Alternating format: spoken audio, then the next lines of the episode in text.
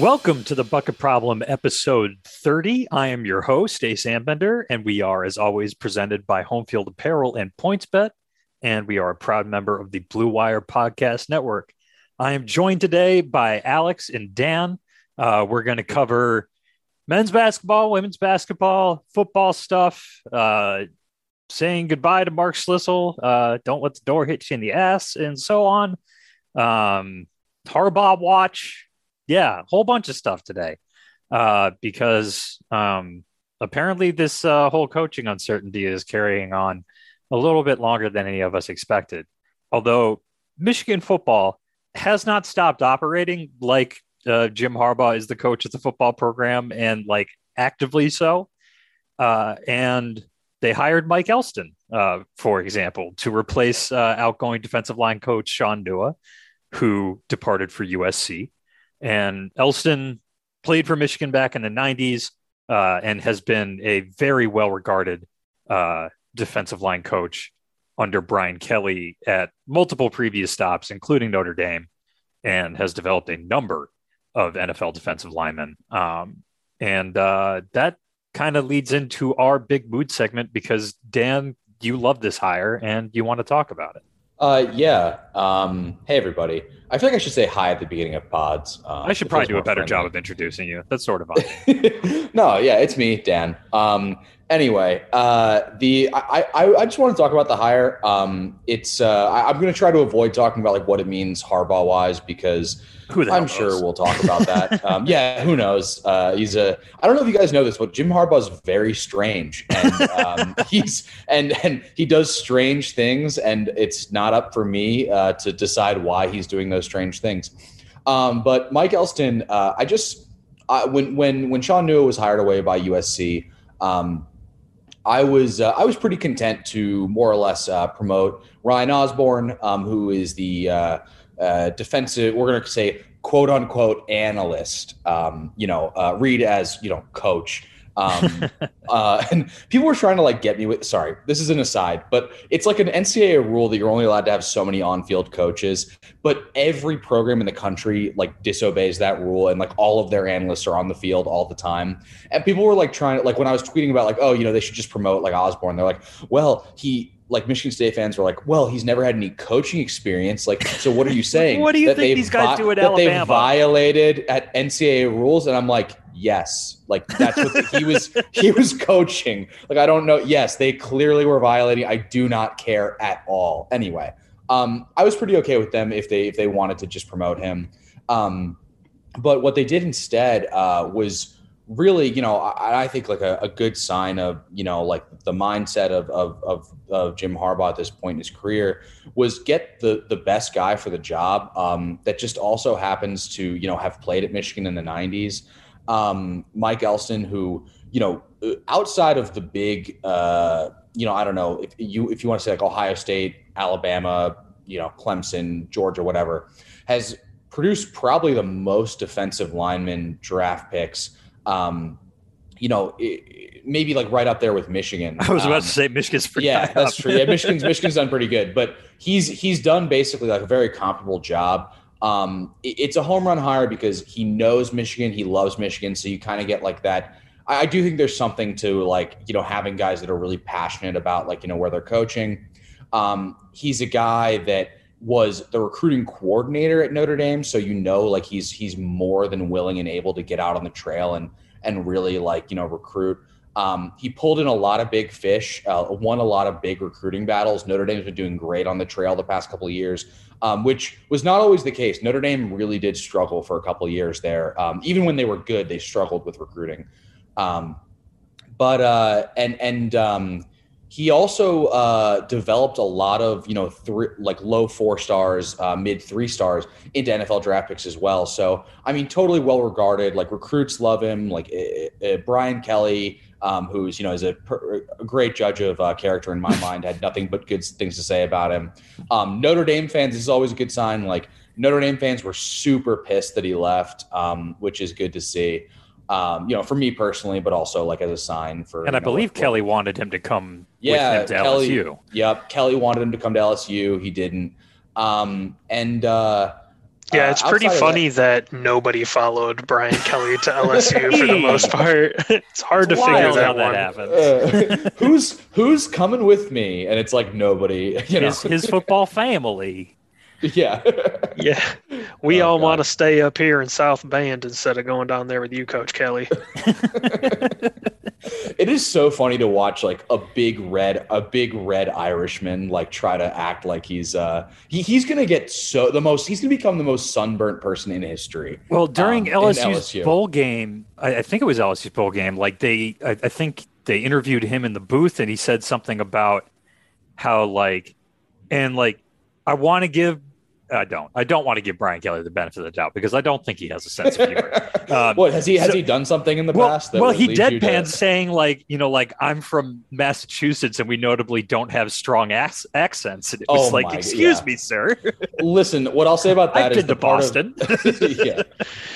Yeah, Brian Kelly is doing code switching. Like first he had to put on a Midwest accent. Now he's LSU's coach, so he has to pretend to be a Bourbon Street guy he did at least admit that his attempt at saying family was an utter failure. like he, he at least acknowledged that. So there is a part of him in there that recognizes human behavior somewhere. um, back to the back to the Mike Elston hire. Um, he, uh, I, I, think this it's just a really really great um, hire across the board, and um, I think that. Uh, gosh, I've kind of kind of lost my train of thought with that aside we did there. um, Brian Kelly derails like, a lot of things, I feel like feel like I yeah, I feel like I feel like understandably. Um, but you know, overall, just just happy with it. Type of guy that's going to be a future head coach, um, and uh, good to have more of those guys on the staff. Absolutely, and I mean, you talked about him being a, an enthusiastic Michigan, uh, you know, former player alum, and uh, you know, it's one thing when that is the primary attribute that you're going for in a coach is their love for your university. Um, not to mention maybe the you know the most recent head coach before Jim Harbaugh or anything.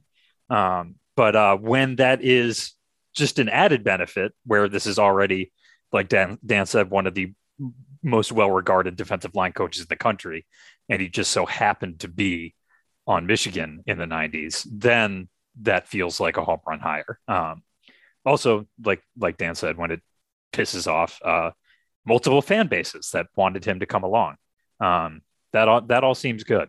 Uh, now we got to pivot to basketball a little bit here, and and Alex, uh, you're taking the men's basketball bullet for us this week. Yep. Uh, my big mood for the week is being a bubble boy once again. Um, We're back, best, best, case scenario for this men's basketball team is that uh, Michigan winds up on the right side of the bubble, plays their way into the NCAA tournament. I think it is possible. Um, this does remind me of the days before it was a guarantee that Michigan would make the tournament every season. Um, almost kind of reminds me of the 2011 season, which is. Uh, the Darius Morris team. That was a long time ago now. But um, checking bra- bracket matrix, uh, trying to navigate Bart Torvik's website to, you know, use the tools that say, well, if Michigan wins XYZ games, they'll have a 39% chance of making the tournament instead of an 11% chance. I'm all in on all of that stuff now. Um, before the Maryland game, I was I was sitting there thinking, I'm like, you know what? If this team wins four out of five, we're we're right back in it. We're still alive, and uh, you know, obviously with the COVID pause, it hurts not having Michigan State at home and Purdue on the road on the schedule. They could be rescheduled potentially, but that would compress other games. Going to be a cramp. Um, yeah, but I think you know I actually didn't watch the Illinois game, so I can't speak to what happened there. But I still think this Michigan team has the talent and the potential to exceed their currently projected 500 finish in Big Ten play. Um, Hunter Dickinson is a really, really good player. And I think Michigan, um, if they play well enough defensively and execute, if they don't have so many breakdowns that they're bleeding wide open shots all game, um, I think their offense has come around to the point where they can still uh, you know, string together some wins, pull an upset or two in Big Ten play. Like there's a big game coming up against Indiana this weekend on the road. That's a game Michigan can win. And um, yeah, I'm I'm back to being a bubble boy. It's not the fate that I expected for this team, frankly. Um, but I don't know. I'm still, yeah, I'm still invested. I mean, until they like categorically rule themselves out of tournament contention, I'm still in. Um, and that hasn't happened yet. Yeah, I mean, I'm kind of, I, I had definitely let my, uh, I would say, emotional investment wane a little bit, uh, especially during the COVID pause when, you know, it was looking, I mean, it's still not looking like Michigan has fantastic odds of making the NCAA tournament, but they at least have it in a chance. And you know, coming off of those losses to UCF and Rutgers and then not playing for ten days uh, was kind of a tough thing to marinate in. But that Illinois game did really, you know, even though Michigan ultimately lost, they were playing without Dickinson, without uh, Brandon Johns, without their entire bench, basically. So to see them hang around for a lot of that game against a, a good Illinois team had that was encouraging to watch, even if Illinois pulled away at the end, just to see them stick around and play as hard as they did and make it hard for Illinois to score. And that energy really carried over to the Maryland game. And there's something too, just playing your ass off on defense and having that kind of be the source of a certain level of improvement. And it did just seem like both that Michigan was a little bit more locked into what they were doing, but also that they were just playing harder on that end. So hopefully that'll stick.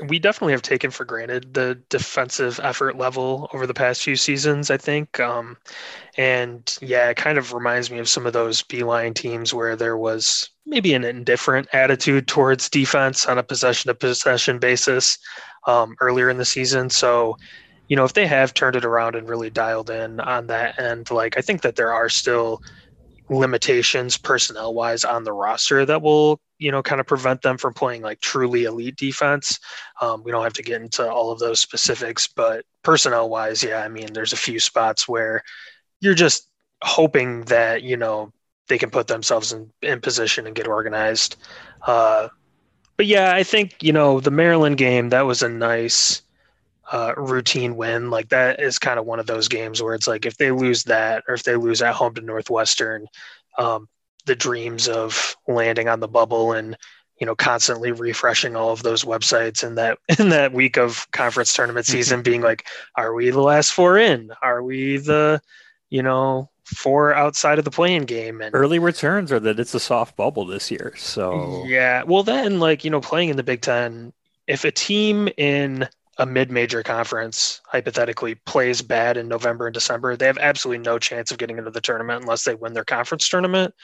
Whereas if you play in a league like the Big Ten or the Big Twelve, the ACC, uh, you have plenty of opportunities for quality wins throughout the season. Like we can, you know, maybe talk a little bit about um, the you know the remaining schedule later in the podcast, but like home game against Purdue, home game against Ohio State, home game against um, or no, not a home game against Wisconsin. That's going to be on the road.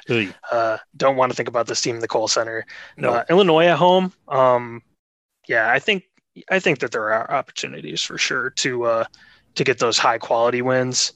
Um, team currently doesn't have any, so they're going to have to get working on that pretty yeah. soon. But uh, but even the know. top teams, the Big Ten, do look at least a little bit vulnerable. Even if even as good as Purdue is, they you know they've already lost twice in the Big Ten, I believe. So yeah, and like we play Ohio State twice, and that's a game where like they still don't have anybody that can guard Hunter Dickinson at all. And uh, you know, so I like Michigan's odds matchup wise there, even if Ohio State is just a objectively better team at this point.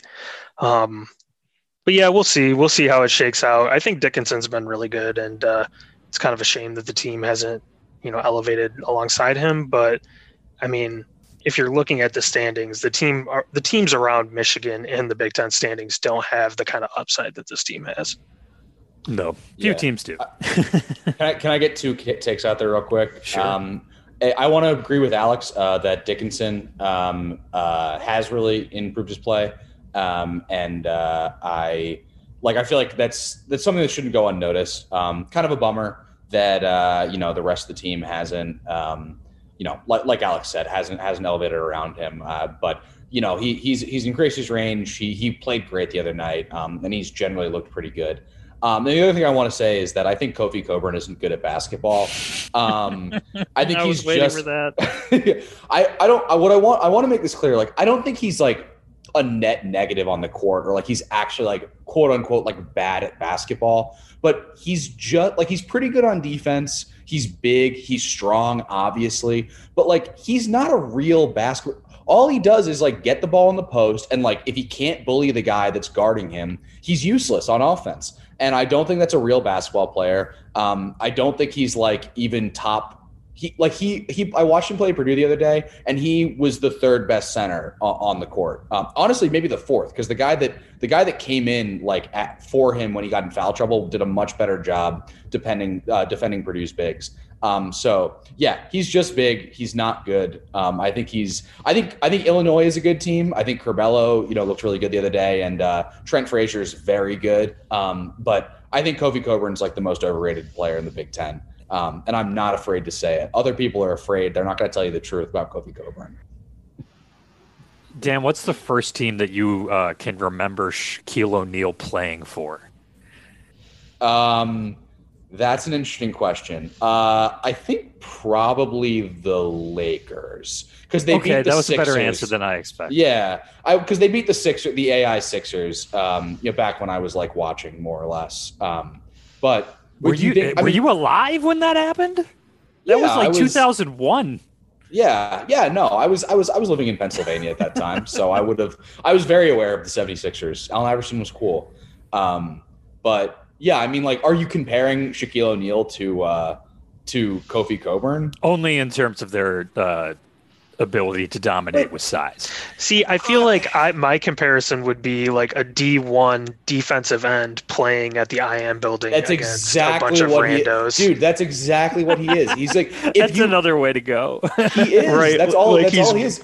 He's way bigger. He's way stronger. Like really good shape. And that I mean, matters. let me let me That- just get up. Shaq was like five times the athlete that Kofi Cockburn yeah, is. Yeah, come on. I mean, I think that, and like all that, I'm not saying like being big doesn't count. Like, look, uh, Michigan's had plenty of football players that's main attribute was just being big. Like, it counts. You still get to be big. Um, but like that doesn't make you like a skilled basketball player, and that's the reason like he's you know probably not going to really do anything in the NBA. But yeah, no, I totally agree with Alex. Like this is just like you see some football player playing on the M- IM courts, and you're just like, come on, man. Like, can, can we get like a run in that's like not just you dunking on everyone? Like we get it. Like you, you play a real sport. Can you go play that sport? I actually have a question for you, Dan. Do you think that Zach Edey is just big, or is he actually a good Zach basketball Edey player? is actually a good basketball player because he's he has like actual post moves. Um, and yes, no, Zach Edey. Look, here's the thing. Zach Edey is like the the hypothetical of like, you know, when you were a kid, you're like, why don't they just get like a 10 foot player um to you know play basketball? And How no, is this not the is- same? it's not because Zach Edey makes post moves and can pass out, like can pass when he's double teamed. Dude, dude Dan Dan has been Boilermaker Pill. we Kofi- can't we can't Kofi to Cockburn. Kofi Cockburn got the most obvious double team from freaking Jace Howard and like I don't know whatever other Munchkin like Michigan had double teaming him in the post Probably today. Jared And- Faults. yes, and he literally just he just dribbled out of bounds. Like he's not he can't pass. I, I don't know. He's not good. It's not that he can't pass; it's that he won't pass. Well, okay, but- pick your poison. I don't know. That's that's the same thing to me. Uh, look, he's he's very jacked, and that's his best attribute. Illinois fans can find Dan at Dick Stauskas on Twitter. Oh no, don't worry. They have. They have. They keep they keep letting me know. They're like, oh, Juwan Howard's never beaten. Uh, uh, I don't even who Brad Underwood. I'm like, I don't care. Like, I don't. I don't care. I don't think about you at all. Yeah. I think of, if this isn't about Illinois. Dan like, barely leave- thinks about basketball. Do you think he thinks about Yeah. Illinois basketball? Yeah, like I- I- Illinois. Like if uh, this is not about Illinois. This is about Kofi Cockburn specifically. I don't know. This is about shit posting about Kofi Cockburn. I don't know what it is about him that's like fired this part of my brain up, but he's he's this is my new this is my new um, crusade against Kofi Cockburn. Well, you know, we all got to have our battles. All right, in a, in a little bit of a different position than the men's team is the women's basketball team, which after a loss a couple weeks ago against Nebraska, where Nebraska just caught absolute fire from beyond the arc, and uh, Michigan was not running the the best offense in the world. Um, they have since uh, regained all of their players, which is very nice. Um, two games ago was the uh, first time that they played at full strength uh, since the first minute of the season. And um, they have won three straight games, including uh, beating Maryland at Maryland to sc- snap their 31 game home winning streak. It's the first time Michigan has ever won uh, at Maryland. Michigan is now the number eight team in the country, and they've won three straight games since that Nebraska loss. And most notably, they're doing it while Naz Hillmon is kind of taking a backseat early in games. She has a combined zero field goals in these last three games. Um, has scored four points, all from the line. Uh, isn't even producing much on the boards uh, in the first quarter of these games, but she's passing really well, especially early in games as teams are focused on double and sometimes triple teaming her in the post. And the reason Michigan beat Maryland is that um, both the attention that Maryland paid to Naz Hillmon and some really uh, kind of slick secondary actions on plays drawn up by Kim Barnes Arico opened up the perimeter for Maddie Nolan to make uh, a career high seven three pointers on 11 attempts uh, for 21 points, all from beyond the arc. Uh, Michigan blew out Maryland by 20 um, to get their first ever win at Maryland by 20 points after opening up a 10 point first quarter lead, in which Naz Hillmon scores no points, is um, it's another step in the evolution of this program that not only do they have this superstar, but now they don't have to rely on said superstar to have monster games to be able to beat really good opponents. Maryland was the number eight team in the country heading into that game. Hillmon finished with nine points. Uh, she was the fourth leading scorer on the team.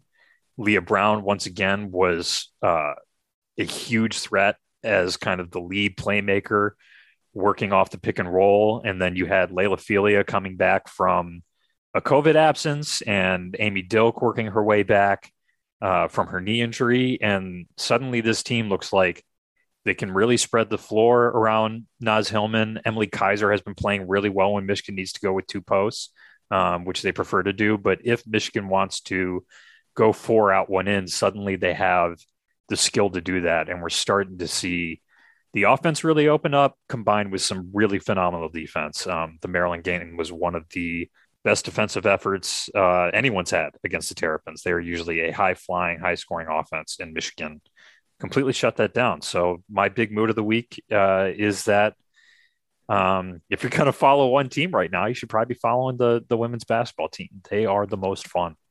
Yeah, a win over Maryland in women's basketball carries much, much more weight than a win over Maryland in men's basketball. Yes, the Terps and women's hoops are a perennial top 10 team. Uh, the Terps and men's basketball are um, down a head coach because he yeah, left because he saw what so, was coming. so bad that their coach quit on them. they, they are down bad. Uh, speaking uh, of down bad. oh, never mind. Oh, sorry, um, Dan. Do you want to say something? I was just going to ask, uh, like, I've, I've been following the women's team this year, um, and I'm curious, Ace, uh, you know, with, for for your expert opinion here. Um, it seems like UConn is stinky this year, or not stinky, but like definitely worse than they normally are. Is there like a hilariously dominant team this year that's like it's going to be, you know, Michigan make a run through the tournament, but like kind of comes up against a juggernaut and can't quite get past them? Is there anyone like that this year that's like definitely going to win the national title? Uh, I would not say definitely, but South Carolina is exceptionally good. Um, Dawn Staley has built a really good program there. You might remember Dawn Staley from being a, an Olympic basketball player back in the day. Um, but that's okay. And uh, yeah, um, she's also been coaching for a little while there. Um, gotcha. But they've got a really good team. UConn has uh, fallen into a rut, but they are um, they, I mean, Paige Bueckers is injured right now. I think they've got a couple other injuries, so they're kind of getting by with a piecemeal lineup right now. Uh, there are a couple other teams, uh, Louisville, who smashed Michigan earlier this year, um, albeit at Louisville, but that was a uh, that was kind of an eye-opening blowout. And uh, um, North Carolina State is also very good, but um, you know, if if like a Titan or two goes down, uh, early on in the tournament, or you know maybe Michigan just has to be the team that does it. But I, I mean, I wouldn't put it past Michigan to be able to compete with a, a one seed. I, a national championship uh, might still be, I would guess, a level away. But there it still feels like they have made progress from last year, despite losing a couple starters because of the uh, talent they've built up and the and the depth that they've got on this team right now. When they're at full strength, they're really good. So, I mean, in a COVID year, uh, with the number of absences that have been happening around the country, you never know. Um, so uh, this is certainly the first Michigan team that you'd even give like a puncher's chance of winning the national championship. So, um, I, I would, yeah, this is I would say on pace to once again beat their the program's best year ever if they kind of fulfilled the potential that the team has shown so far. Um, last year was pretty great though, so beating Tennessee and almost beating Baylor in the tournament was pretty good. Um, but I, I, think they've got the potential to do better than that, and the Maryland game kind of showed that. Um, all right, now we move on to uh, some university news. Uh, former president Mark Schlissel uh, has been fired because um, he conducted an affair with an employee over his umich.edu email account after at one point being documented um, asking somebody, I believe, over email that was subject to public public records requests if deleting emails would make them no longer subject to public records requests. This is a man who has been very high up in academia for a long time, and he does not know how FOIA works. And that resulted in something like 1,500 uh, emails of various degrees of lurid being uh, released to um, everyone with a umich.edu email account and uh, the entire general public because uh, he was fired with cause. And now um, Michigan no longer has to pay his golden parachute, which um, the cynical side of me, and boy, is there ever a cynical side of me when it comes to um, academia and large organizations in general. Um, the cynical side of me says that that, that golden parachute suddenly made Mark Schlissel uh, very expendable when he decided to resign uh, and get a big old payday out of it. Um, when there was what seemed to be the most easily uncovered uh, scandal in a while, just uh, sitting right there, waiting to be plucked up by somebody um, and used as reason to not pay him. Truly incredible that email was the preferred method of communication there. Um, He's a boomer, the, folks. Yeah, that's got to be the la- the least sexy way to uh, be seduced is over email. It's so slow. Like, come on. I mean, he knows how to send a text. Does um, he? Do you think? Do you think he followed up on Slack like, "Hey, um, yeah. I sent you an email two hours ago. Could you please take a look at it when you get a chance?" We, we had a I had, I had a bit going with my friends a while ago about like um, sexting over email, like re, like uh, hot, sexy, uh, like lingerie picture. Like, hey, just just following up, just, just looking to circle back uh, to that nude I sent you earlier. Um, can I get your can I, can I get your feedback by EOD? Um, anyway, uh, that's, that's that's just a little taste of the gross stuff that Mark Schlissel could have been doing over email. Thankfully, um, the only photo attachments that they uh, had uh, printed and posted in there were of like Mark Schlissel sending um, a photo of like eggplants from, from the grocery store. Oh yeah, dude, that's that's so hot, dude. That's awesome. Uh, girls, he really, girls you know, he he likes it when you say that, Dan. Yeah. he, he really misinterpreted the eggplant emoji. Oh man. yeah, he thought he's like he's like yeah no women just love produce and that's what I'm gonna I'm gonna give the people what they want. Um, yeah, no, I I feel like the most embarrassing thing was how not uh provocative the the emails were. Like they were just all so milk toast and like boring and like the the whoever I, I, I don't want to like make light of this situation yes. because um I mean well we are already so I suppose, there are certain uh, aspects of it where I think poking fun at Mark Schlissel who yeah, punched down think, on a lot of people is okay as long as we yeah, keep in mind sure. that in the larger picture this is somebody who is um, using his position of power to take advantage of people and there's also a, a number of other reasons to uh, dislike Mark Schlissel yeah. And I mean, yeah, we are we are still holding this in the eye of, of Mark Schlissel did a bad thing here, and not not oh, just yeah. in, you know, the morality of cheating on your spouse. I mean, it's not my business. Um, obviously, I don't think it's great, um, but uh, to the power dynamics of any sort of relationship with somebody who works under you, um, it, does not make for an equitable relationship. So, um, you know, the, I, I, think people need to keep in mind that there is another person involved here who uh, was quite possibly taken advantage of by Mark Schlissel, um, whether or not that was the intent, because that's how the dynamics of power work in the workplace. Um, and he was the president of the entire university.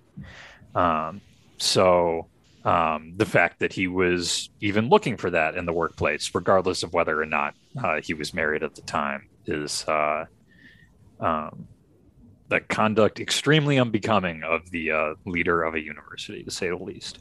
Yeah, I, I personally am shocked that a uh, a high ranking member of academia would use their position to. Um, I've certainly never heard of anything like this happening ever before. So. Well, and and I do want to circle back to what you said about um, how relatively um, unsexy these sexts were, if you, you even want to call them that. Um, these flirtatious yeah. emails. I mean, uh, you know, they, you know, they'd barely get you up to a PG rating uh, in a movie. this um, was like twelve year old Dan trying to like hit on uh, girls like in my in my this class. really like, had the feeling of like a middle schooler trying to run game. Um, yeah, it really did. But just send your uh, AIM message lonely. it, it, lonely. It, it, did remind. It was like a bunch of AIM away messages. It really was, was. It yeah. was brutal. Um, so I mean, while while Mark Schlissel was posting this cringe. Um, the relative lack of, I don't know, explosiveness to the scandal also makes me think that this was something that um, probably could have been revealed at any time, and they chose to do it when it was very convenient. Um, because every regent signed on to this newsletter, including people who have benefited uh, from some of Mark Schlissel's more controversial decisions in the past, like doing in-person classes uh, in the beginning and throughout the pandemic, um, sometimes against, against the advice of experts, and um, that benefited, uh, to name one regent, Ron Weiser, who is a uh, significant landowner in uh, the city of Ann Arbor, especially when it comes to um, off-campus student rentals, and uh, he had. You can, a, you can, read that as a slumlord, like yes. literally, like the, the one of the most exploitative. Uh, I'm not gonna. I'm, I'm not gonna say what I really generally think. Not gonna say what I think. human being yep. yeah. in the state of Michigan. You can uh, search his name if you want to read more.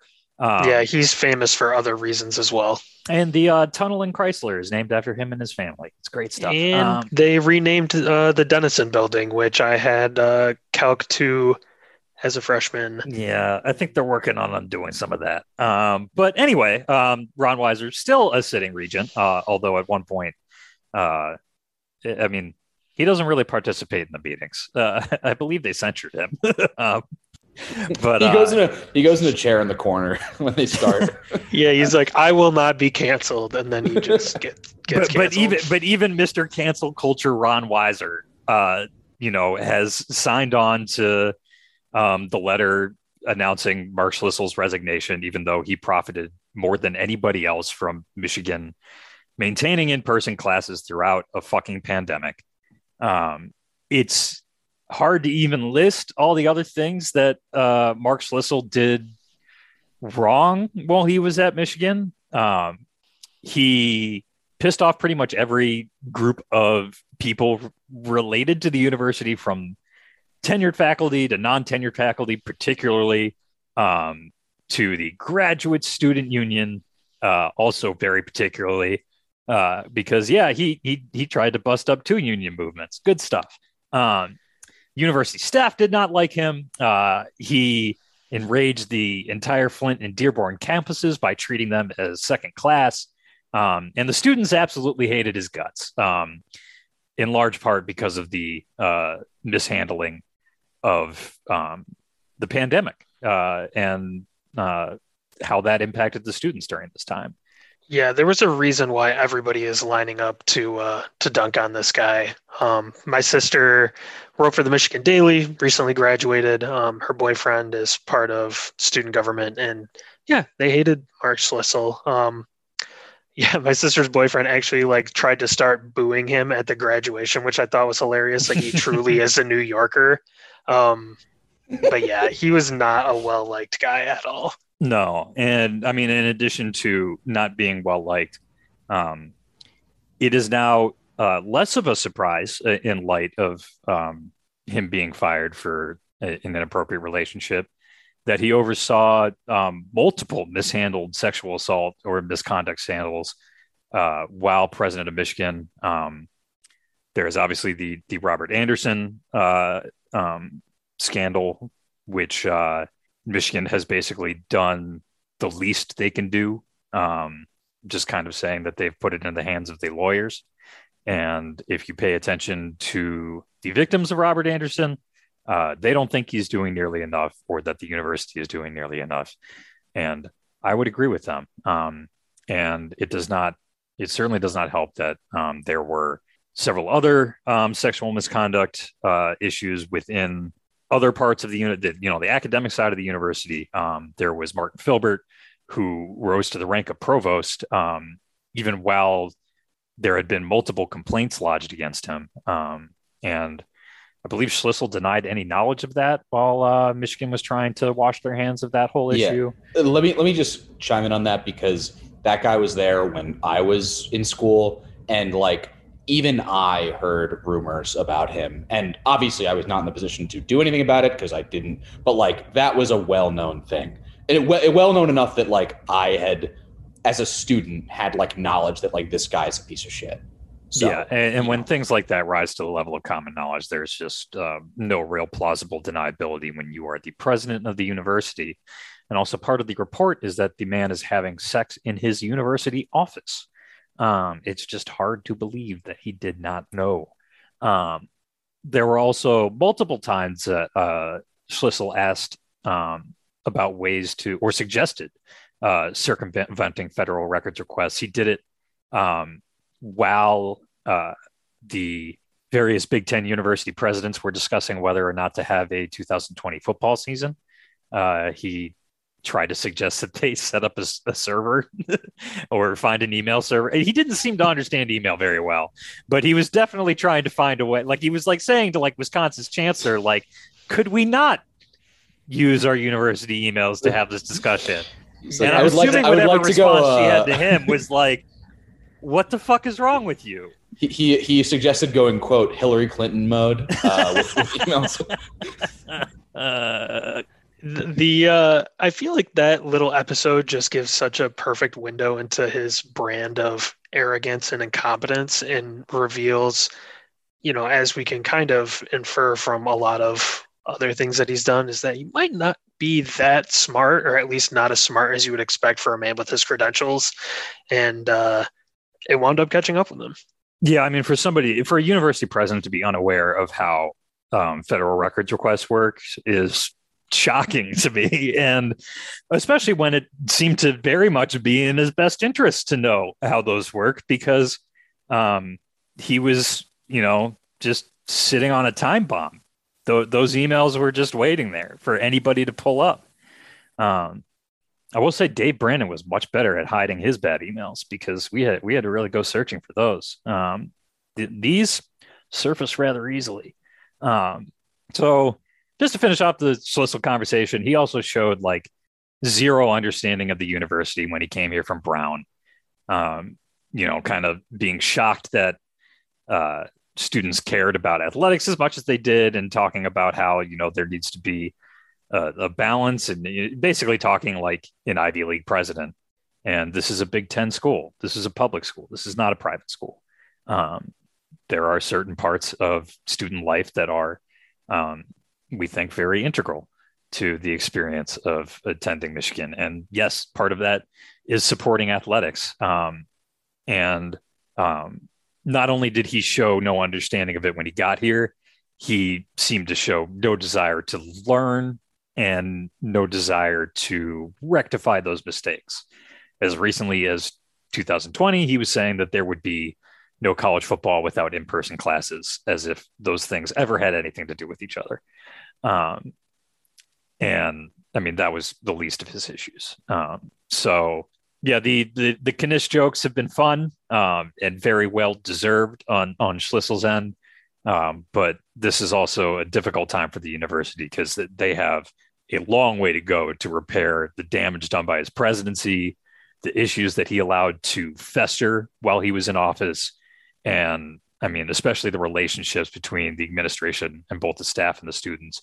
Those are so fractured right now um, that, uh, you know, Mary Sue Coleman in the interim and whoever the next full time president is going to be is going to have a really big job on their hands to um, not just get the university, uh, I would say, pointed back in the right direction in a lot of ways, but also to just regain a certain level of trust with everyone from staff and students to alums because uh, there's a lot that needs to be regained right now. Um, speaking of which, Michigan just settled with uh, Robert Anderson's victims for a sum of around uh, $500 million, which uh, sounds massive, but then you remember that um, the uh, number of victims uh, was described as quote unquote countless in the Wilmer Hale report. Um, there is really no way to put a dollar figure on trauma. Uh, I will say that um, this is this is the least Michigan can do, um, and they've mostly uh, resisted it at every turn. Um, so if we're, I, I, I mean, I will repeat. I've said it before. I'll say it again because apparently people keep doing this. Stop comparing sexual abuse scandals and the responses to them unless you're doing it in a way that is constructive. And there is nothing constructive about saying, well, Michigan handled this better than another school. Because, first of all, Michigan did not handle this very well. And second of all, these are tragedies that are not competitions. And uh, it is time to continue to look inwards and see what we can do to make sure that issues like this never happen again. Because, as has been made very clear by a lot of what we just talked about regarding Mark Schlissel and what he uh, oversaw at Michigan, if you say this can't happen again, then you haven't been t- paying attention. Yeah, I mean, it seems like as an institution, Michigan is especially bad at handling these types yes. of things, and powerful institutions protect powerful men. And you know, Robert Anderson was a powerful man, Larry Nassar was a po- powerful man, and yeah, like you said, this is something that can keep happening unless these systems change. Absolutely, and, uh, yeah, Dan. Just the I mean, you know, I want to try to not say too much. I, I feel that like the w- words are really insufficient here, and there's nothing that can be, you know, said or like tweeted or like done to, you know, alleviate any of the suffering that the victims have, you know, had to, that the victims unfortunately, you know, went through. But um, the the thing that I'll say is like the I know we have like fun on here with like the whole Michigan arrogance, and I certainly, you know, like partake in that bit. Um, but that's really all it is. And if you ever thought for a second that, you know, somehow Michigan was special in a way that like morally we wouldn't allow this to happen, um, or, you know, something like this couldn't happen here, you know, that's obviously been proved definitively false. And it's just, I, you know, I, I don't know why I don't know why people can't come to terms with uh, the fact that, you know, like let, us just go back to the original one, right? Like Joe Paterno at Penn State. You know, Joe Paterno is one of like the most well regarded. I mean, I would even say just like before anything came out, like more well regarded than than Bo Schembechler in terms of like the things people would say about him, what a great guy he was, you know, how revered he was by like an entire fan base. Um, and the, you know, like the way that he proclaimed to do things, you know, like quote unquote the right way.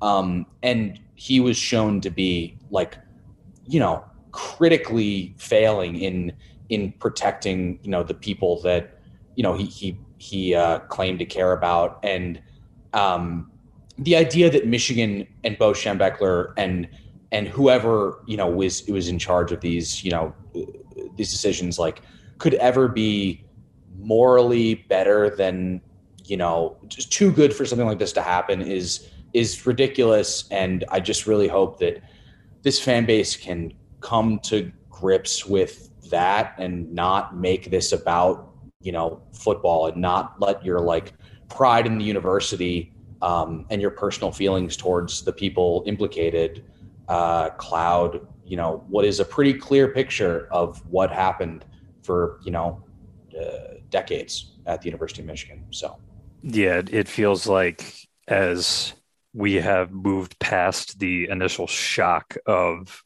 the Wilmer Hale, Hale report that there has been um, a loss of focus on this case, which I mean, it's understandable. We're in a pandemic. There is a lot going on. There is a lot to pay attention to. And also, these things are not fun or easy to think about um, and contemplate and address. At the same time, the fact that there hasn't really been any sort of satisfactory statement from Michigan to the victims um, is just appalling. Um, I really don't care about liability at that point.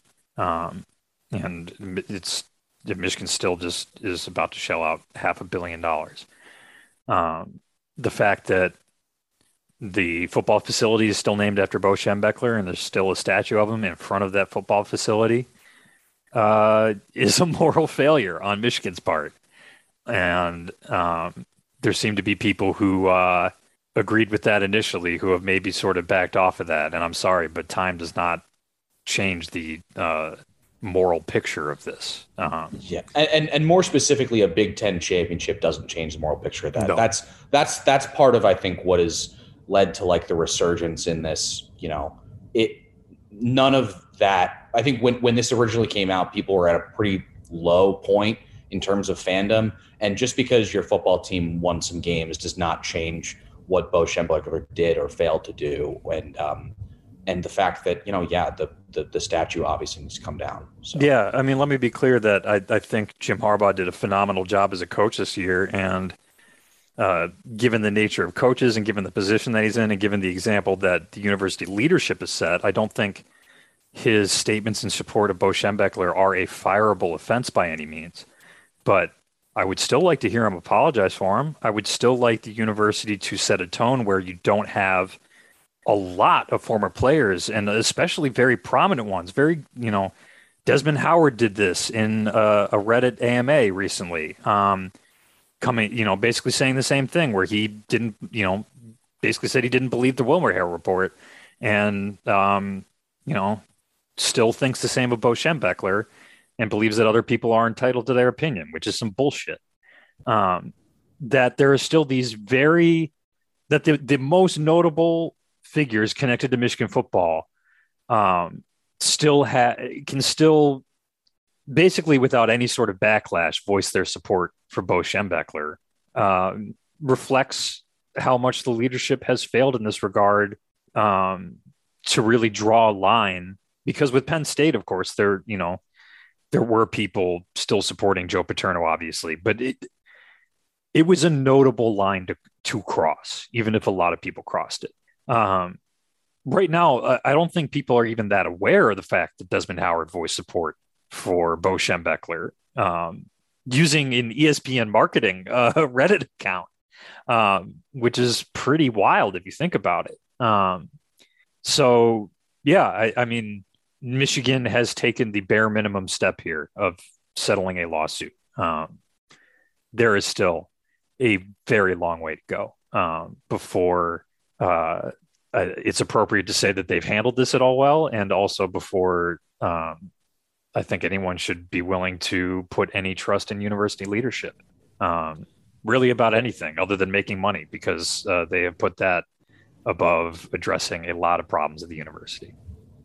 Yeah, and as far as the support from former players goes, um, I I do have like I have a certain level of you know I understand that Bo Schembechler was a was larger than life and a father figure to a lot of these players, um, including Jim Harbaugh. But that you need to be able to take perspective at this point. I mean, it's not a question of of if he knew; it's a question of of what you know to what extent he did and it needs to be, you know, you need to be able to, at the bare minimum, shut up about it for at, at least the time being and and ideally like come to terms with you know the reality. I mean i i i, I get that this guy was their coach but it like you're doing you're doing harm to the, university but more importantly the victims every time that you know desmond howard or someone else says something stupid. Yeah and i, I think uh, lost in this a lot of the time is that um, a large number of these victims were teammates of these players that are speaking out. Um, and you know, for some guys who say that they, you know, they've learned a lot of lessons from Bo Schembechler, well, this this was this is a man who constantly preached the team. And I mean, I'm not saying this is why you should support victims, but it, it goes against the advice that they say um, was so integral to, you know, build, you know, building them up as as uh, college athletes um, and so impactful on their lives going forward, if they really internalize those messages, I mean, Bo Schembechler wrote a passage related to Enron saying that a person in a leadership position is lying if they say they are overlooking a scandal like the one that he uh, very intentionally overlooked and uh, pushed aside um, to the um, unfathomable detriment of a lot of people. Um, and I know it is an extremely difficult thing to uh, acknowledge about somebody who you who a lot of people revered that um, they had such a, an enormous moral failing, um, and at the same time, uh, and that and that is really why I come back to Michigan's leadership and their inability or unwillingness to um, really set down a consistent um, acceptable message that truly supports the victims in this and and validates uh, the incredible amount of trauma um, that the university allowed to happen under its nose. Um, because without that happening, it really sets the tone for everybody else. And um, yeah, Michigan is is uh, failing their students, failing everybody on campus. I, I, mean, Robert Anderson's reach was far and wide, and um, you know, also there are a lot of problems that continue with the university, and um, I will certainly say this myself as somebody who has uh, um, been a victim of of sexual assault. There are a lot of people watching, um, and a lot of people who may not be speaking up, um, keeping a real close eye on how the university responds to this. And the response has been tremendously disappointing. And so has the response from a lot of people, not necessarily directly t- tied to the university, but, uh, you know, alums, fans, writers, you name it. Um, uh, it is disappointing how people have been willing to kind of stop talking about it. And when they do talk about it, a lot of times it's been disappointing. Um, the uh, um, kind of accepting the university's party line or um, praising how the university's handled it or um, turning this into some sort of competition. Uh, and I hope we can uh, learn and do better. And uh, I think a lot of that starts with getting things right at the top at the university. There's no easy way to transition to this, but as always, we are brought to you by Home Field Apparel and PointsBet. Um, Home Field Apparel is doing season three of their Big New Saturday series as we speak. It is hoops themed. I believe Cincinnati is coming down the pipe. They've got DePaul. They got a bu- bunch of other schools coming up. Um, I'm excited to get into a very basketball themed um, home field run. Use promo code Bucket Problem for 15% off your first order from homefieldapparel.com. We're also brought to you by PointsBet, my preferred gambling app. Download the PointsBet app and use the promo code BucketProb to get 100% of your deposit matched up to $1,000. That's up to $1,000 matched in the form of free bets. To get that bonus, though, you must use the promo code BucketProb. That is Bucket P R O B, all one word. Please gamble responsibly, set limits, avoid chasing losses, never bet when you can't afford to lose, take breaks when you need it, and use the self exclusion feature to stop you from betting. If you or someone you know has a gambling problem and wants help, call 1 800 Gambler. I know we went long in the first segment. This uh, just got moved into this one. Um, but uh, we're still not entirely sure if Jim Harbaugh is going to be coaching Michigan next season. Uh, so I guess we should start with like how we're feeling about this. I, I, I mentioned last week that I'm tranquil and not checking message boards. I'm still not checking message boards, which I think has a lot to do with my sense of tranquility. Um, but it does seem like nobody has a real read on what's going on in Jim Harbaugh's head. Uh, meanwhile, uh, not only is the Raiders head coaching job open, but their general manager job has popped open. So it does like that seems like it's the last bullet for Michigan to dodge. It also seems like um, in uh, very Raiders style that they may be coming in with, uh, you know, a significant offer both in terms of dollar amount and um, control over the organization. I feel like since it's been reported that Michigan has extended an offer to renegotiate the con the contract that was renegotiated last year, um, each day that passes without Harbaugh signing it is to me a slight increase in the odds that he'll leave. I don't know if those odds are five percent or twenty percent or forty percent, but if that contract's on a table and he hasn't signed it, um, and he's you know presumably not negotiating it much further, uh, given that it's been several weeks since this you know, started being talked about. It seems to me that he at least wants to hear what's available on the NFL side, and you know, yes, he's been recruiting. Yes, he's been you know hiring coaches to replace the ones that have left, but and going to doesn't mean games. that he. Excuse me. Instead of going to hockey games. Yeah, going to hockey games. Hey, who doesn't like a, a good game of hockey? He could have his true. bags packed and still be like, you know what? I need to stop at Mr. Spots one more time. I need to go to Yost one more time. I need to go to Skeeps one more time. Harbaugh and Skeeps imagine, experience. Imagine, yeah, imagine Harbaugh at Skeeps or Rick's, just like watching and surveying the scene. Uh, funny to think about, but yeah, I, you know, who knows what those odds actually are. Um, it seems to me that the chatter that I'm picking up from my friends who do follow this closely seems to be that people don't really know. Uh, so yeah, we'll see. Hey Dan, friend who follows things closely, how are you feeling over well, there? uh, this, yeah, this sh- is a um... shout out to Dan. Shout out to my friend Kyle, who uh, is like a premium message board guy. Um, so we've got a, a little uh, uh, a bucket bucket problem uh, bucket report here. Um, breaking news: uh, Bruce Feldman has reported that uh, sources inside Michigan think Jim Harbaugh would take Las Vegas Raiders job if offered. So that's a special as of 15 minutes ago. Um, you're going to be oh, getting boy. that hot and hot and fresh on uh, Thursday morning.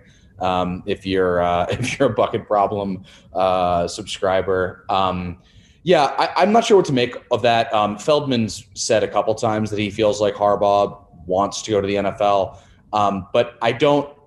I, any sources other than like I don't know, Harbaugh got people that are talking directly to Harbaugh himself feel somewhat. Um, I don't know. It's it's really tough to tell with Jim because he doesn't he doesn't have a real agent, which is usually how a lot of this news leaks and he does not talk to a lot of people.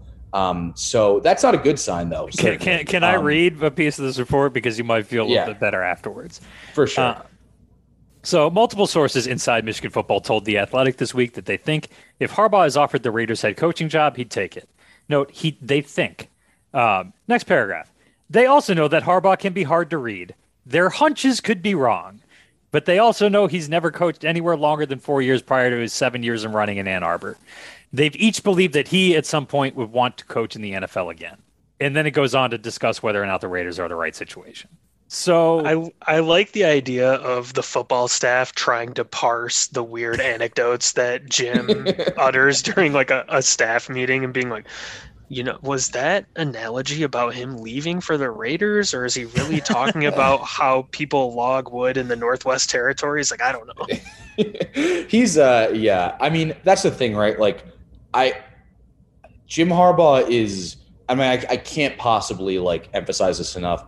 He every time I see him speak, he says the most not bizarre, I would say, but just like he tells you exactly like what the literal answer to a question is and like he'd be a really bad interviewer um like you know for like a corporate job because he doesn't know how to bs he doesn't know how to like add fluff to answers. He's just like giving dirt so i think it's he's really hard for people to read. Um i don't necessarily trust national guys on this. Um there's also the fact that like you know the raiders are pretty the raiders players are pretty openly campaigning for um, the Italian guy, um, which you know I, I definitely more Italians uh, we need as head coaches um, for sure. um, but uh, the the thing is, he we also do know that he's been telling recruits and coaching staff that he's going to stay. Um, that seems like something. Normally, I would kind of dismiss that for a lot of coaches because they I mean, let's be honest. A lot of like you, most coaches just lie to recruits. Tony Alford, you know, right? Um, so that's kind of part of the job, unfortunately. Um, but Jim Harbaugh did tell a recruit that he was recruiting that like, oh yeah, I'm going to look at NFL jobs, which is not like he's very honest. And if he's telling coaches that he's going to stay, I don't necessarily see him leaving. Um, but I don't know. Again, like I mean, I just said Harbaugh's tough to read, so I don't know why I would you know be any different. um, and it's certainly somewhat bizarre that he has not uh, signed yet because he certainly could. Um, so you know, a lot going on, uh, and I am not really going to try to like parse it any more than that because it's it's really like I, I I don't know what else to say besides Jim Harbaugh's kind of a weird guy. Yeah, this is why I've mostly taken a step back from doing the constantly refreshing Twitter, going on various message boards, trying to get whatever the latest word somebody got from somebody who knows somebody who knows Jim Harbaugh. Um, I mean, you know, even the tweets from people close to Jim that we know are close to Jim Harbaugh are expressing a significant level of uncertainty about what he's going to do and what he's thinking. And generally, if people who say they've got great sources are uh, saying that they're not sure about what they're saying, then they're even less sure than they're letting on because you generally kind of uh, sell your strength there because that's the nature of being a source. Um, and this is a long way of saying I have no idea. Yeah, I wonder what the editorial guidelines for reporting that somebody thinks something is going to happen are. Um, yeah, I, I, I don't know what I mean. Sort you know to refer to the Feldman report uh, that just came out. You know, sources inside Michigan football can mean anything from you know Jim Harbaugh's two coordinators who might have a pretty good idea of what he's doing to like a couple of like assistant equipment managers who it may not have ever had a, a one-on-one conversation with Jim Harbaugh. Um, it's uh, it's really tough to tell what's coming from where in a lot of these cases. And so I would say, like, uh, for me, actions are more and inactions are more what I'm going to follow here. And, um, you know, it, it, it is a sort of, uh, you know, obvious on its face point, but like Alex said earlier, um, every day that passes by without Harbaugh signing a contract raises the level of concern because uh, that means he's still thinking about other possibilities. And um, now it makes sense that it's lasted this long if he's going to consider the Raiders at all and he wants to at least see what the offer is.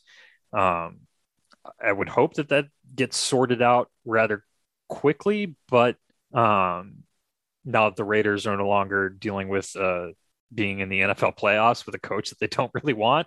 Uh, but uh, hopefully it'll move fast in terms of if they're just planning to, you know, give him a Godfather offer and, you know, control the organization, then that might be it. Um, but I assume we would find out rather quickly if, you know, I would hope that he has contemplated what goes into that decision. And I imagine he has, um, if that offer comes forward and how he'd operate um, beyond that. Uh, but the Raiders you know, just fired Mike Mayock and also did it without um, telling the scouting department until after the news broke. Um, well run organization, uh, but Jim Harbaugh, unfortunately, is kind of used to working in dysfunctional organizations. The 49ers under Jed York, uh, not great. Um, and I don't know how that impacts his thinking one way or the other because again, this is Jim Harbaugh, um, so we don't know. Um, yeah, I think that's enough times uh, saying we don't know. So let's uh, quickly move on uh, to whatever other basketball stuff we want to touch on before getting on out of here. Um, I know, Alex, you mentioned earlier that you did not watch the Illinois game. I just wanted to say that uh, it was exceptionally funny uh, to watch Jace Howard block Kofi Cockburn. Um, I am shocked that Dan did not bring that up in the first segment when he was busy uh, um, calling Kofi Cockburn bad at basketball. Um, but Jace Howard actually uh, has looked relatively decent uh, the past couple games, and I don't I don't know whether he's going to be like a, a rotation player or even a fringe rotation player, uh, but he looks like a viable Big Ten bench player, and uh, for Michigan to get that out of a walk on um, is is pretty nice. And and we know obviously, I mean, he's got good size, he's got good athleticism. Um, he had five points in three minutes against Maryland. Uh, so uh, you know he's been he's been doing decently down, out there. Um, and I, I, think the next big thing for Michigan is that in addition to DeVante' Jones um, improving his play, and Alex, you can certainly weigh in here. Um, Frankie Collins seems to be getting a lot more comfortable running the offense. He also provides a level of explosion at the rim that Michigan just not has not had with their guards of late. Um, finished a poorly thrown lob um, in rather spectacular fashion against Maryland that I don't think any other point guard other than maybe Darius Morris uh, gets to since like Jalen Rose. Um, so we'll see. I, I, mean, this is still a team that, you know, as we talked about earlier, has a good chance of missing the tournament. Definitely is going to fall short of preseason expectations. But um, between that, uh, Moussa Diabate going six for 10 from the field against Maryland, uh, Hunter Dickinson being absolutely dominant in that game, including dishing out six assists. Uh, there are still a lot of reasons to watch this team and even a fair amount of fun to be had. Yeah, I think uh, the caveat that Maryland really is bad and you know mysteriously yeah. sat some of their starters, which is never like a good heuristic for how they're going to do. Fired for uh, soliciting a uh, sex worker. Um, a few days earlier. Uh, yeah. So that that's never really a great way to go into a game either. So yeah, it is worth noting that this was maybe not um, peak Maryland that Michigan caught. On and as far as how things have potentially changed since that stretch where Michigan lost to, I believe it was Minnesota at home, UCF on the road, Rutgers on the road. Um, none of those games were really competitive in the second half down the stretch. Uh, if if anything has changed, I think yeah, defensive intensity is one thing that you can point to, and defensive execution um, has looked a little bit better from what it sounds like in the Illinois game, and then yeah, against Maryland in the first half, they held them to like 0.6 points per possession, and that game was over by halftime. Uh, point guard pro- play, I think, has improved uh, to the point that you made earlier. Uh, DeVante' Jones seems to have settled into his role a little bit better as facilitator who kind of picks his spots. He's also shooting much, much better from three than he was at the beginning, still on kind of a low volume of attempts. Frankie Collins, uh, confident player, kind of that spark plug backup point guard that you like to see. And yeah, his ability to finish not only above the rim, but kind of through traffic a little bit too is has been really impressive. And he's a guy that you look at as a you know, program guy who will probably step into a starting role at some point uh, down the line. He he looks pretty good. Uh, Michigan really needs Caleb houston to play well. I think to to really turn things around, just because you know, like you said, Jace Howard's played okay at the three when he's played, but he's not really a starter. I don't think Terrance Williams is a solution there either. Zeb Jackson has been out for personal reasons. So that kind of leaves quite a lot of burden on Houston's shoulders. He played pretty well against Maryland, but it's been a rough season for him so far. Uh, it'll be interesting to see what Brandon Johns looks like when he comes back. It's been a rough season for him so far too. Um, and yeah, you know, if if Hunter plays well, Michigan has a chance against most teams, unless you know the three point, uh, you know, three point shooting is really skewed against them. Either they miss miss way more than you would expect, or the other team makes way more than you would expect. Um, I still don't think that Diabate is a, a, great fit next to Dickinson. I think no. in the interest of playing your best players, he needs to start. He needs to play a lot. Um, but that's something where you look at like, okay, if Diabate sticks around for another season, he is going to be a good starting center in the Big Ten next year. Um, I still think he makes, you know, he obviously flashes a ton of potential and he has physical gifts that nobody else in the conference has. Um, but as far as being like, you know, starting four, he makes a lot of mistakes still. Um, he's very up and down at times. He doesn't quite protect the rim as well as you might expect given his physical tools. Like I think, you know, probably could block more shots.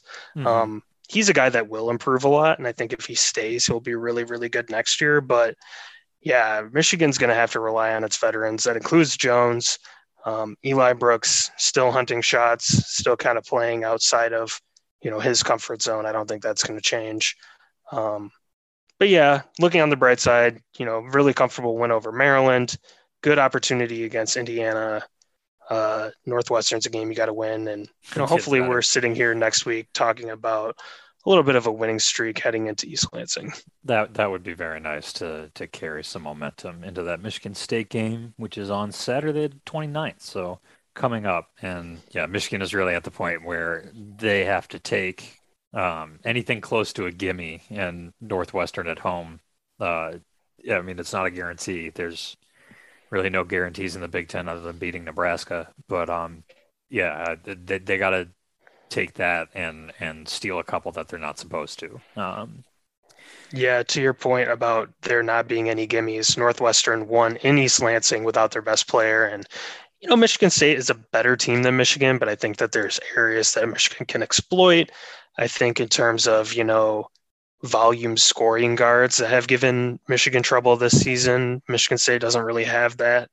Um, you know, likewise, Marcus Bingham, pretty thin still you know, it's going to be tough for him to contain Hunter Dickinson. He's Michigan State's best player, but yeah, we'll see. We'll see how it shakes out. My expectations are pretty low at this point. You know, I've gone from the point of being disappointed that a top five team is probably going to miss the tournament to being like, okay, well, if they do make the tournament, I'll be happy and excited about it. At least we had to reach the acceptance stage early with how uh, quickly things devolved. So, you know, we got that going for us. Um, I'm gonna end this with uh, a little uh, riffing on women's basketball here. Um, Michigan is now at 15 and two, uh, six and one in conference, uh, which places them only a half game uh, behind Indiana, which is now rated number six in the country. Um, but came off a is coming off a pretty significant uh, scare. they needed overtime to beat a pretty middling Purdue squad. Um, also the only beat the Nebraska squad that upset Michigan uh, a couple weeks ago. Uh, they only beat them by seven. Um, they went to overtime with Maryland a couple weeks ago. Uh, they have been in some close ones. They've had um, a little bit of uh, injury uh, misfortune that has revealed some depth issues on that that team. So while Indiana is still, uh, particularly at full strength, the clear number one in the Big Ten, they've moved back a little bit towards the field. And given that this is a season where you can kind of expect that depth is going to get tested, uh, Michigan may have an advantage down the stretch against the Hoosiers. They have kind of a nice build-up schedule uh, to a game against at, at home against the Hoosiers, um, which is the only time those two teams play this season critically um, on the 31st. Uh, but before that, this week they have Wisconsin and Purdue at home. Wisconsin uh, is generally the worst team in the Big Ten, and the only reason that they aren't this year is because uh, Rutgers is in a state of shambles for a number of reasons. Um, but Wisconsin just got their first Big Ten win in a very long time against that Rutgers team last week. Um, her hoop stats gives Michigan a 96% chance to win that game. Uh, so that one is Thursday night. Uh, then this weekend they play Purdue, um, which, as I said, gave uh, Indiana a bit of a test, so they can be frisky. but this is another game that Michigan has uh, over a 75% chance of winning. And then they travel to Ohio State, a team that is relatively good, but Michigan beat them by 19 uh, on New Year's Eve. Um, so that that's that's the schedule before Indiana. That Indiana game, depending on how things shake out, could decide the Big Ten championship, and uh, it would. I mean, for this Michigan team uh, to be in the discussion for a Big Ten championship when the Big Ten is also kind of for the first time being discussed as uh, possibly the best women's college basketball conference in the country, um, with uh, its strength top to bottom, is uh, uh, this is another step forward for the program, and um, we'll see if they can finish it off. But um, you know, if you'd asked me coming off that Nebraska game, I would have said there's very little chance that Michigan catches Indiana, and they came very close to having that happen last week, and um, we'll see if it happens over the next couple weeks. But um, the Hoosiers look a little bit vulnerable, so um, there is a lot to look forward to with the women's basketball program over the next couple weeks. That is all for this week's show. Um, follow us at on Twitter at Bucket Problem and go to www.thebucketproblem.com to subscribe to the newsletter and the bonus podcast. I promise I will actually be getting one of those out soon. Uh, speaking of which, if you want, um, either tweet or email uh, any mailbag questions you might have. Um, email address is thebucketproblem at gmail.com. Rate, review, subscribe to this podcast. Uh, and if you're feeling extra kind, please set it to download. That is great for uh, us being able to make some money off of this. Use the promo code BucketProblem at homefieldapparel.com and the promo code BucketProb on PointsBet. Thank you for listening. Have a great week.